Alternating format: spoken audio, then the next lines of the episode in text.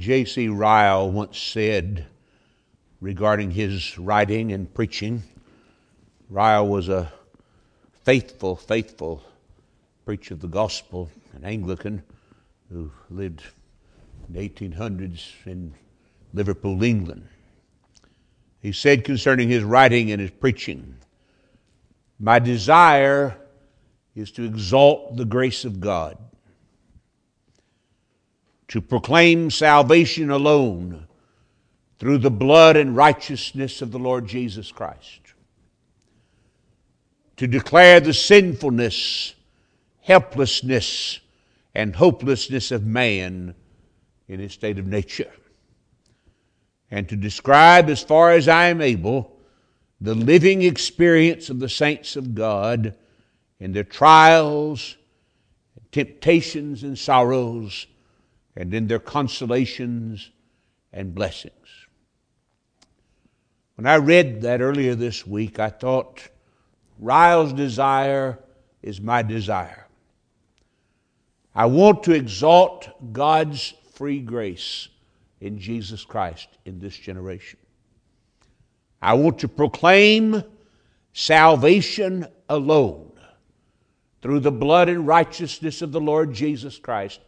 Every time I take my pen to write an article, a hymn, or a book, I want to proclaim God's salvation in Christ.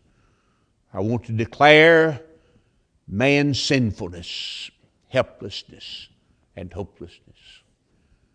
If you're without Christ, without God, without hope in Christ, you're nothing but a mass of sin, dead in trespasses and in sins, helpless, hopeless, and useless except in your damnation. What a horrible state for man to be in. And I want to describe, as far as I am able, by the grace of God, the living experience of God's saints in this world, in their trials, in their temptations, in their sorrows, and in their consolations, in their joys, in their blessings. So turn with me, if you will, to Romans chapter 10 and verse 10. That will be my text.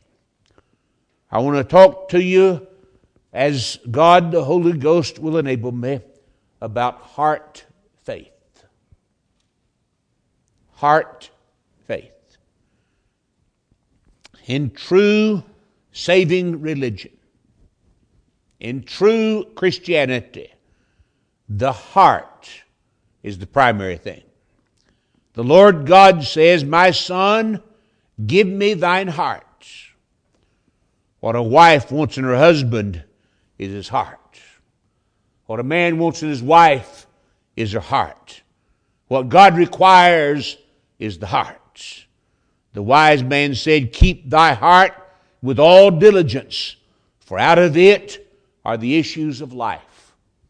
You remember the Lord told Samuel when he sent him to anoint a king for Israel, the man looketh on the outward appearance, but the Lord looketh on the heart. We're easily impressed, and we easily impress one another if we decide to do so. Because men only look on the outward appearance. That's all you can see. That's all I can see. So I, I know what's in your heart. No, you don't. No, you don't. The only thing you know that's in my heart is what's in yours, and that's sin. No, you don't. You, all you can see is what I show you. All you can see is what's on the outside. All men can see is the outward appearance. But the Lord sees the heart. If that doesn't sober you, I don't know what will. Israel's greatest provocation of God's wrath is described in these words They did flatter him with their mouth, and they lied unto him with their tongues, for their heart was not right with him. They flattered him with their mouth. Just read in Isaiah chapter 7 about Ahaz. The Lord God told him to seek a sign. And you know how the king responded? That godless, reprobate, wicked, vile king who compromised the worship of God with the Samaritans. You know how he responded? God said, Now seek a sign. He told Isaiah, he said, Tell Ahaz to seek a sign. He said, I won't do that. I won't tempt the Lord. I won't tempt the Lord. Pretending to honor God, his heart was despising him. When the Ethiopian eunuch desired to be baptized as all believers ought, Philip said unto him, If thou believest with all thine heart, thou mayest. The Apostle Peter pronounced upon Simon Magus everlasting condemnation, declaring, Thy heart is not right in the sight of God.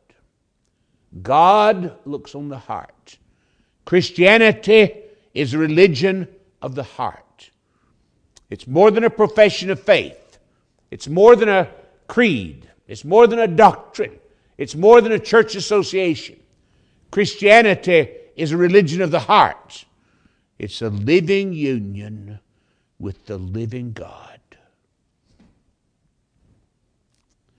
And, Lindsay, that's what Christianity is. It's a living union with the living God. No man can produce it, it's the work of God. Christianity is a living union with the living God. Our text says, Romans 10, verse 10, with the heart man believeth unto righteousness. To many, those are strange words. It's common for men to attribute the act of faith to the understanding of the mind. The mind hears, receives, and agrees to certain facts which appear to be credible and worthy of acceptance. But our text says that saving faith is an act of the heart, a work of the affections, not of the mind. The head is not the principal thing. You may know the whole truth as it is in Christ Jesus and not know Him who is truth. You may be clear, correct, and sound in your religious opinions and not know the Lord God. You may be thoroughly orthodox in your doctrine and not believe on the Son of God, walking in the broad way that leads to destruction. Your heart is the principal thing. We live in a generation of folks, many of whom have uh, they deem themselves intellectuals and they deem themselves smart, uh, real smart. And they're really Gnostics. They think that salvation is just knowing facts and doctrines, just knowing truth.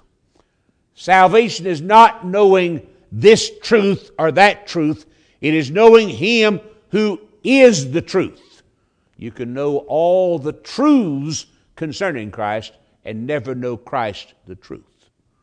Salvation's a heart work. I fear most professed Christians make their outward life and conduct the principal thing. You may be very moral and decent and respectable in the eyes of men, your family, your pastor, your husband, your wife, your sons, your daughter, your mother, your father, your friends, your neighbors, may all see nothing at all wrong in your outward conduct and admire you greatly and speak highly of you. But all the time, you're hanging over the brink of hell because your heart is not right with God. Romans chapter 10, look at verses 9 and 10 together. If thou shalt confess with thy mouth the Lord Jesus, and believe in thine heart that God hath raised him from the dead, thou shalt be saved. For with the heart, with the heart, with the heart, man believeth unto righteousness. With the heart, man believeth unto righteousness. We must not be presumptuous here.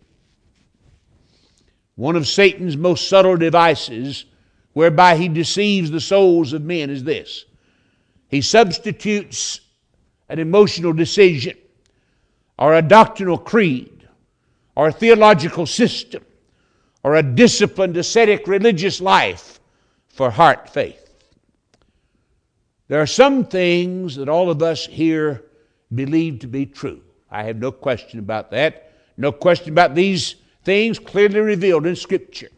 Our doctrine is very clear, thoroughly orthodox in this place. We believe there is one true and living God. We believe that God in heaven is sovereign, holy, just, and good. We believe that this book is the very Word of God, the inspired, written Word of God. We believe that Jesus Christ is God in our nature, that He came here in human flesh. God the Son took on Himself our nature. He became one of us. He lived in obedience to God as a perfect representative man. He died under the wrath of God, being made sin for sinners.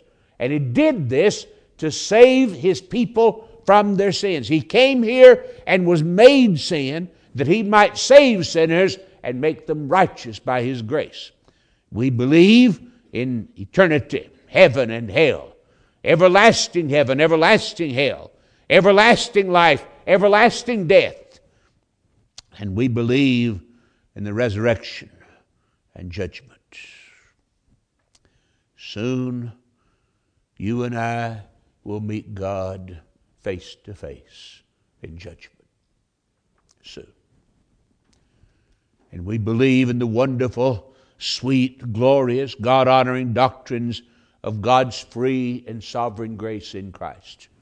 In this place, we are not bashful. Your pastor is not bashful about proclaiming, and you're not bashful about letting folks know you believe the message of God's free grace.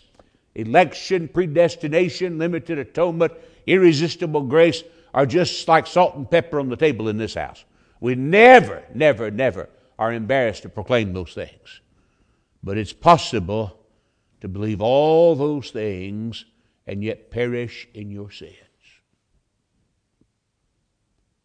There are multitudes in hell today who, while they walked on this earth, were good Baptists and thoroughly convinced Calvinists. Say, preacher, prove that to me. I'll give you one fellow's name. His name was Judas, the betrayer. He was, Lindsay, while he walked on this earth, probably the most respected of all the apostles by his peers. They trusted him with the bag. When Judas saw that woman uh, take an alabaster box and break it and anoint the Savior for his burial and washed his feet with her tears and wiped them with the hairs of her head, Judas said, Why this waste? We could have taken that year's salary and given it to feed the poor. And all the apostles followed suit. All of them. Judas, I had no doubt at all, believed all things truth. And yet this man didn't know the truth. He didn't know God. There was a fellow by the name of Simon Magus who came and professed the truth. And yet he thought it could be bought. And Peter made it plain he didn't know God.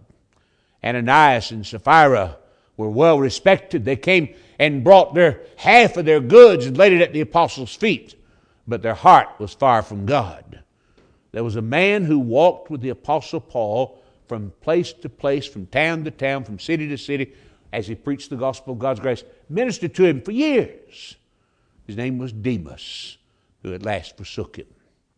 There's a fellow who was in the church that John wrote to in Second John and Third John, who, who was a, a pillar in the church outwardly, a leader in the church who loved to have the preeminence, whose name was Diotrephes.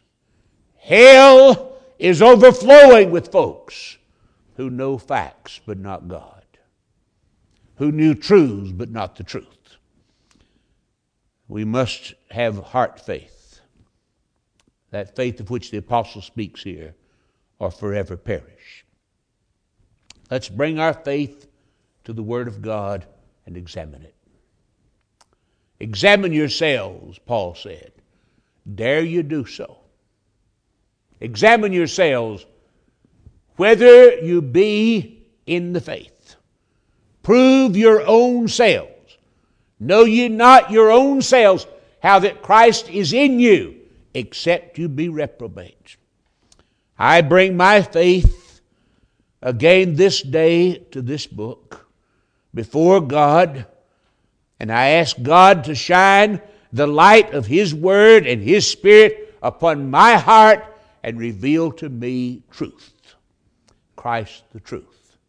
If your faith is good, if it's true, if it's sound, if it's heart faith, examination will only do it good. If it is false, it's high time you knew it and fled to Christ for refuge. I have faith, but I, do I have this thing that Paul speaks of as heart faith? Heart faith. Where there is religion, there is faith of some kind. And we see in the scriptures example after example of false faith. Faith by which multitudes are deceived. Turn back to the Gospel of John, the second chapter. John chapter 2 and verse, uh, verse 23.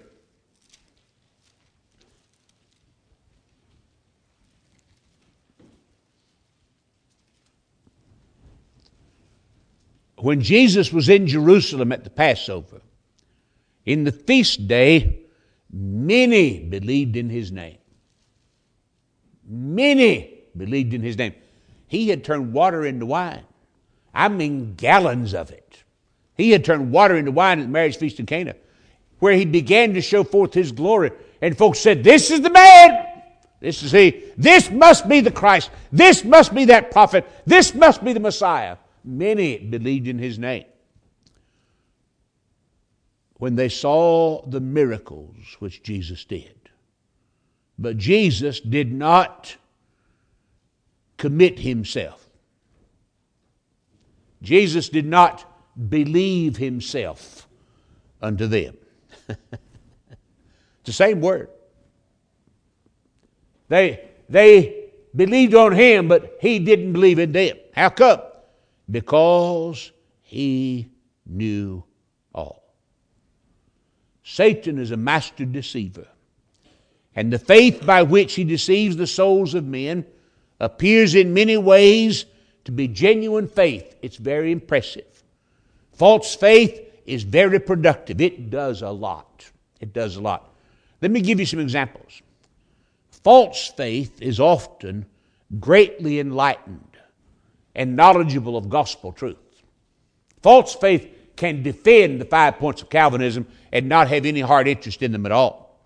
We read in Hebrews 6 4 of some apostates, folks who didn't know God, who were once enlightened.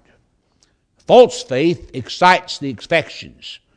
Our Lord to- told us of those who received the Word of God with joy. Receive it with joy. Some time ago, I read something by Brother Clay Curtis. He said, uh, he said, those who jump in the pool and make the biggest splash get out the quickest. And I have often seen it to be so in the experience of pastoring. Folks come in, congregation, make a big splash, and then uh, somebody looks the wrong way at them and they're gone. Somebody uh, uh, doesn't have to do anything. Let's go out quickly because they received the Word of God like seed sown on stony ground. A little bit of dirt there, it springs up, it's gone just that quick. They received the Word with joy, with excitement, but it's gone in a hurry. False faith reforms the outward life. There were a whole generation of folks called Pharisees who said, God, I thank you. I'm not like other men are. Oh, I'm not like those fellows down yonder, those folks over yonder, those women back there, those women back there. Oh no, I, uh, I I'm I'm not an extortioner, unjust, an adulterer. I'm not even like this publican. I fast twice in the week and give tithes of all I possess. Very, very good man outwardly. Very good man outwardly. I can't tell you how many times folks have uh, come to me in anger because they recognize that the gospel of God's grace declares plainly what God is, who God is and what Christ has done, what man is and how men are saved and must be saved. And, and they recognize, well, my daddy didn't believe that, my mama didn't believe that, my neighbor didn't believe that, my son doesn't believe that, my daughter doesn't believe that, my wife, my husband, and they get mad. Oh, you said my daddy's lost. No, I didn't. You did. I didn't say you did. You just heard the truth. Said, well, if that's the case, daddy must be lost. But he was such a good man. He's such a good man. That gal they called Mother Teresa, I understand, was a very good woman. She made lots of sacrifices and didn't know God from a billy goat. Outward reformation is not faith. False faith may even speak well of Christ and often does. The Jews said, Never a man spake like this man. Nicodemus, before he knew the Lord, came to him one night and said, Good master, we know thou art a teacher come from God. For no man can do these miracles that thou doest except God be with him. We, we know you're, you're, you're, you're a man of God. We, we, we know you, you're a man sent from God. You couldn't do these things if God wasn't with you. False faith even confesses sin. Have you observed how many times, as Lindsay's been teaching us through the book of Exodus, Pharaoh called Moses in and said, I've sinned. I, this time I have sinned. This time I and my people have sinned. False faith often confesses sin. Sins. Sins. You see, false faith always deals with the outward. Always deals with the outward. Confessing sins. People have the idea that getting saved, as they call it, what a horrible thing. Somebody said, well, well, I went to church last night and got saved. No, you didn't. You just got a dose of religion. That's all. That's all. It's kind of like they, they think it's like going to a, a papist confessional booth and telling the priest, uh, Forgive me, Father, for I've sinned. Well, what have you done? Well, I cheated on a test. I cheated on my wife. I robbed a bank. I shot somebody. And that's it. Well, you do this and everything's all right. False faith deals with outward things, with outward things, and confesses sin.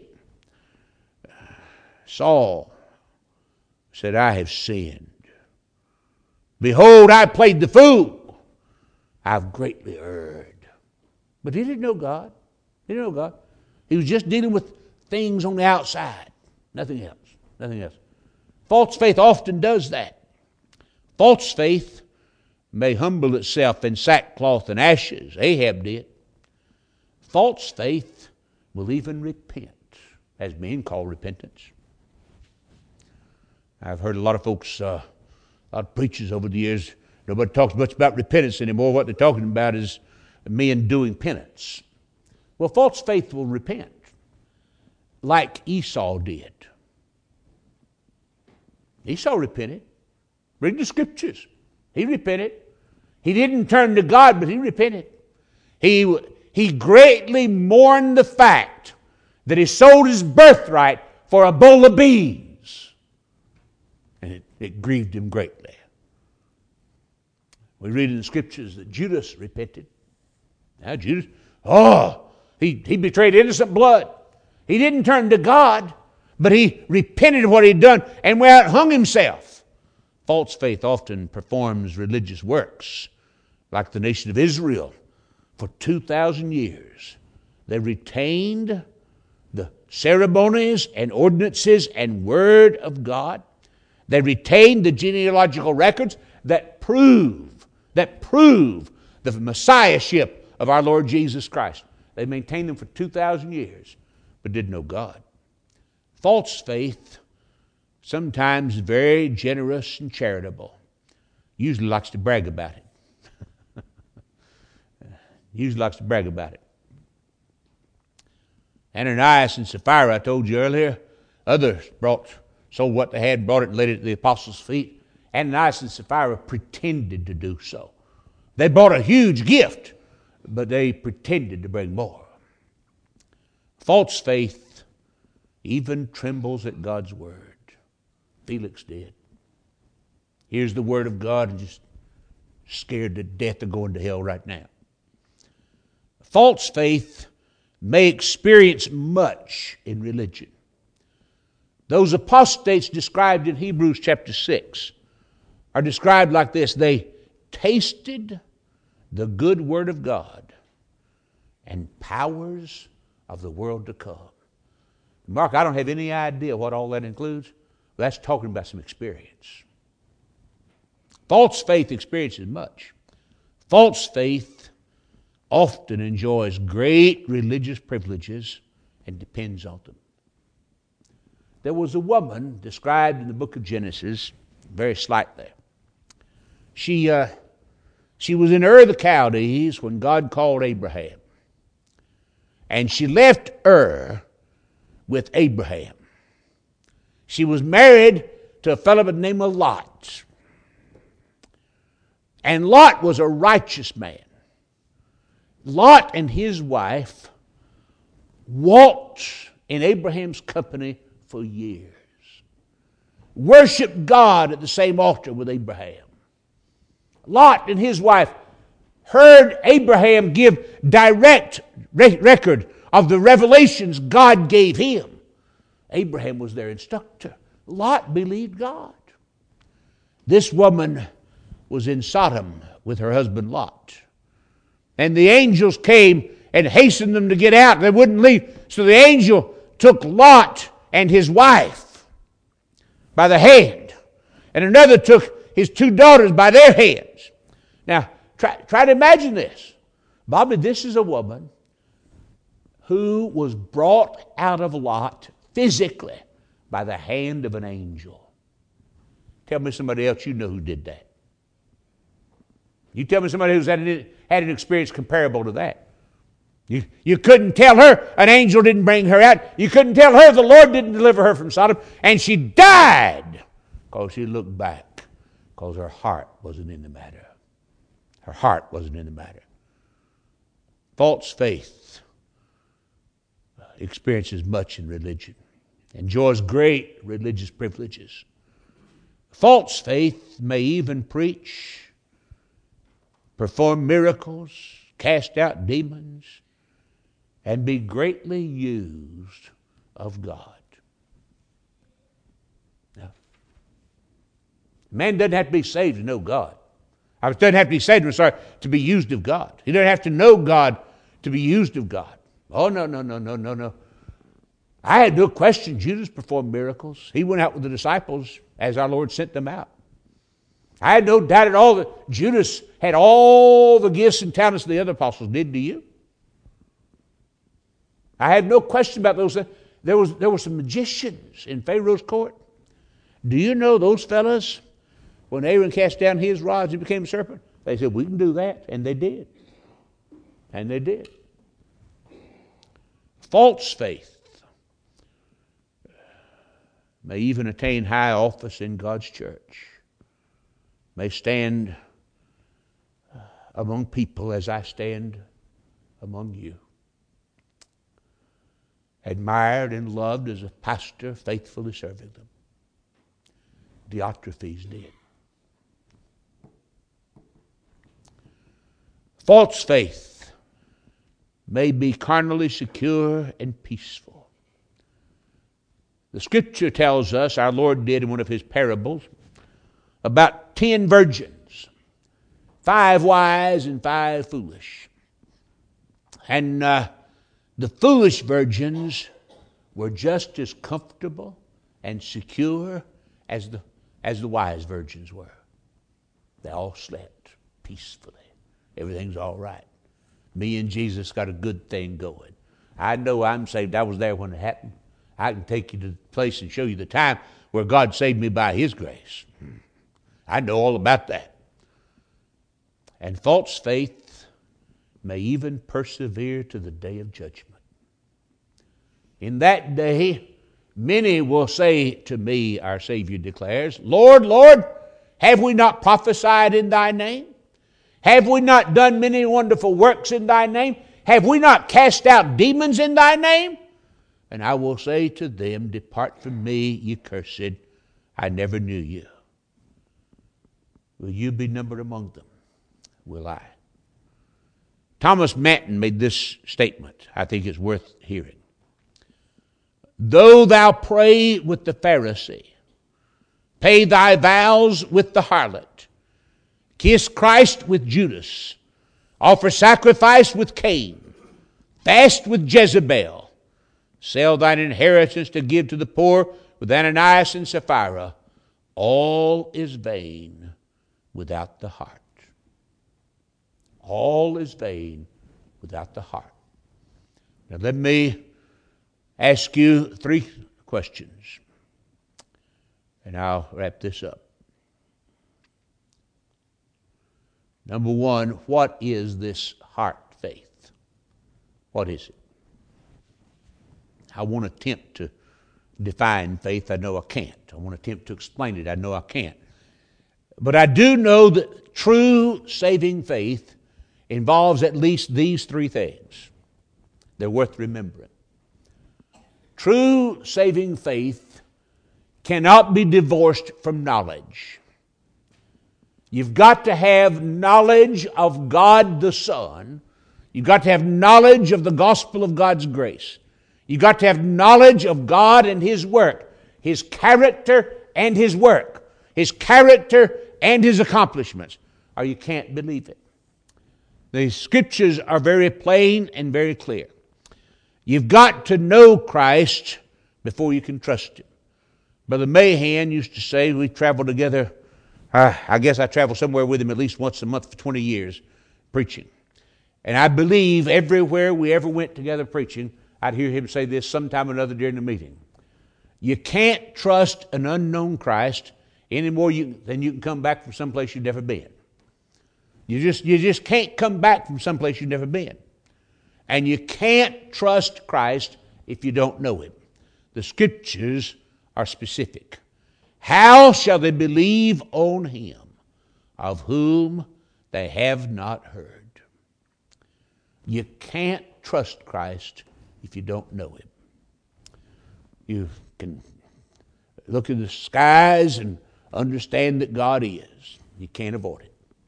You have in your heart and your conscience God's witness of Himself within you, you can't avoid knowing that God is, but you can't know Him by nature.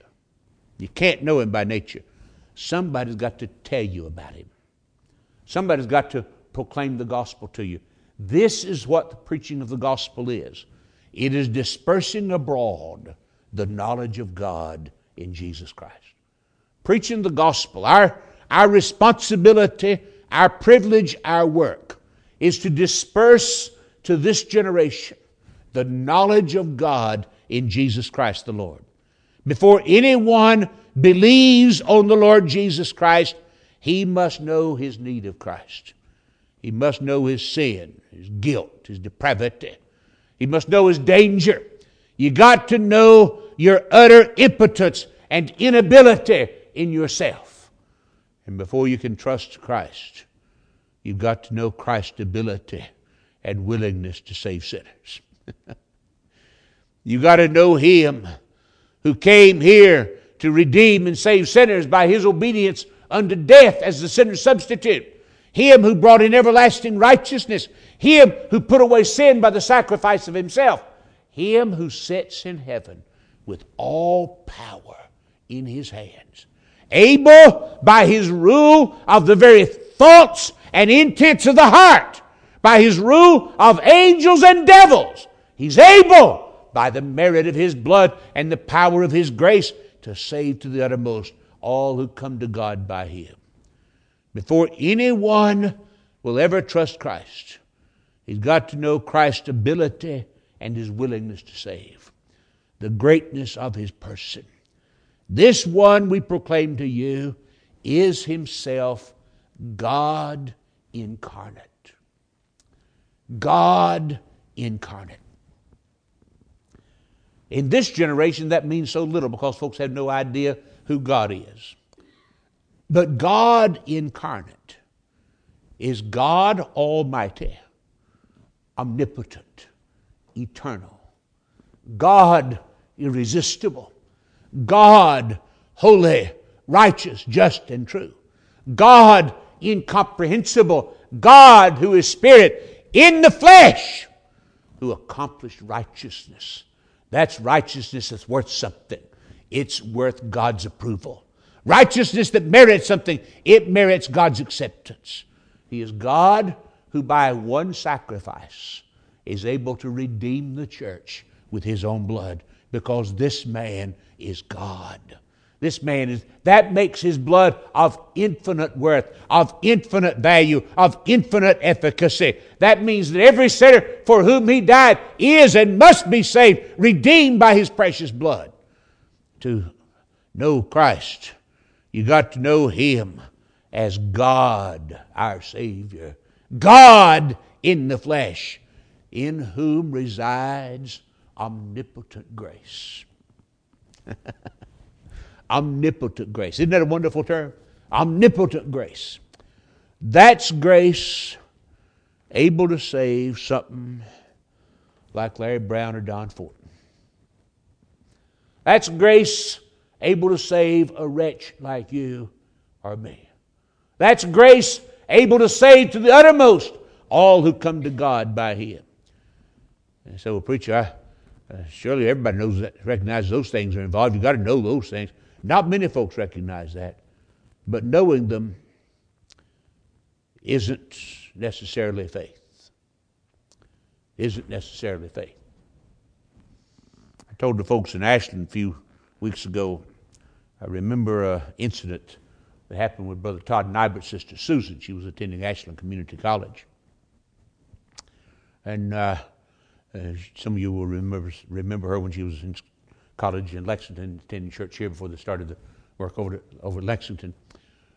But uh, she was getting a pretty good bit of fuss. Folks arguing with her because they found out she went to church there where Brother Mahan was pastor, and, and they're known as being Calvinist, and folks were just fussing, arguing, fussing, making fun of her. And the professor got wind of it. I, uh, I don't know who he was, but he, one day in class he brought a Bible with him. And he said, uh, it was in a philosophy class of some kind. He said, he said, uh, now y'all been talking a good bit about this book we have in this class. He said, I've read this book several times. And he said, uh, I know you debate whether or not it teaches Calvinism. He said, this book teaches Calvinism. There's just no question about that. Besides that, I'd a whole lot rather be a Calvinist and know I was going to hell than be an Arminian and not know where in the hell I was going. He, he knew the facts, but knowing facts is not knowing God. Saving faith involves more than knowledge, it involves the assent of the heart. It's the heart saying, Amen, that's right. Amen, that's right. It's agreement with God. You've often heard me and others say saving faith is taking sides with God. That's what it is. It's giving agreement to God. It's confessing that God is true. I'm the liar. God is true. The preacher's the liar. God is true. The church is the liar. God is true. I take sides with God. What he says is so. It's not just mentally agreeing, it's the assent of the heart. And that assent of the heart involves this third thing trust. Trust. Commitment. That's what trust is. Trust, Eric, is the commitment of your life to the Son of God. That's what it is commitment to Him. I uh, tried to figure a way to illustrate what I'm saying about this thing of trust, and I don't really know a good way to illustrate it. I just have to use some poor ways. When I was about to move to Danville, I had gone through uh, cancer treatments, radiation, chemotherapy, surgery, the whole nine yards, and I had just finished those things. And I had a good family doctor at home, and I asked him, I said, Do you know a good doctor that you can recommend in Danville, Kentucky? Church there's called me to be a pastor, and I, I need to find a doctor. He said, Let me go find my books. And he went back and found one of his yearbooks. He went to school here at UK, and he opened a picture, and he said, he said, Finley Hendrickson's in Danville. He's the, he was the best in our class. And Dr. Hendrickson was my doctor for 37 years. And you know what I'd do whenever I had trouble? Whatever he said do. I never looked up anything. I, I advise you not to because you don't know what you're looking up. I never looked up a thing. Never looked up any sickness, disease, illness, anything. Uh, just did, how come? Because I got a good doctor. Got a good doctor. And other folks will come and give me some counsel, say, you ought to do this, you ought to take that, you ought to go there. I just say, well, thank you. And I go talk to a doctor. Got a good doctor. And uh, when he said you need to go, uh, go over to Lexington, I said, you got a problem.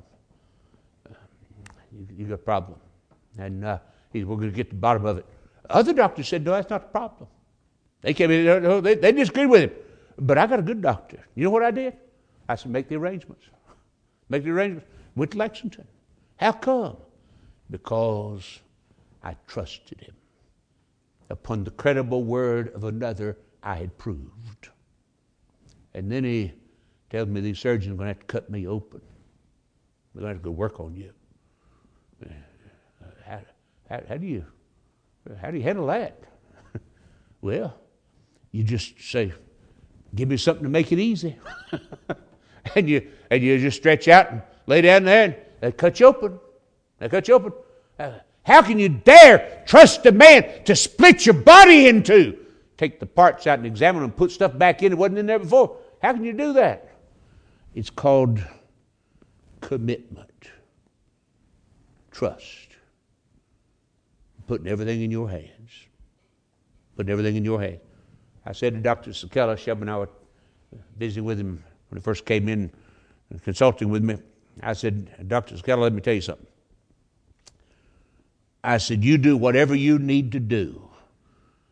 I know your record, I know your background as best I can, and I know how your peers speak of you. And you do whatever you need to do, and you don't need to be concerned at all that my wife, my family, or I are going to sue you if something happens. It won't happen. It won't happen. I'm in your hands. I'm in your hands. That's what I'm talking about. Do you reckon? You reckon that little old chair right there? You reckon that would hold uh, 275 pounds? You reckon it would? I ain't so sure. Yeah, I believe it will. No, that's not it. That's not it. I believe it will. No, that's not it.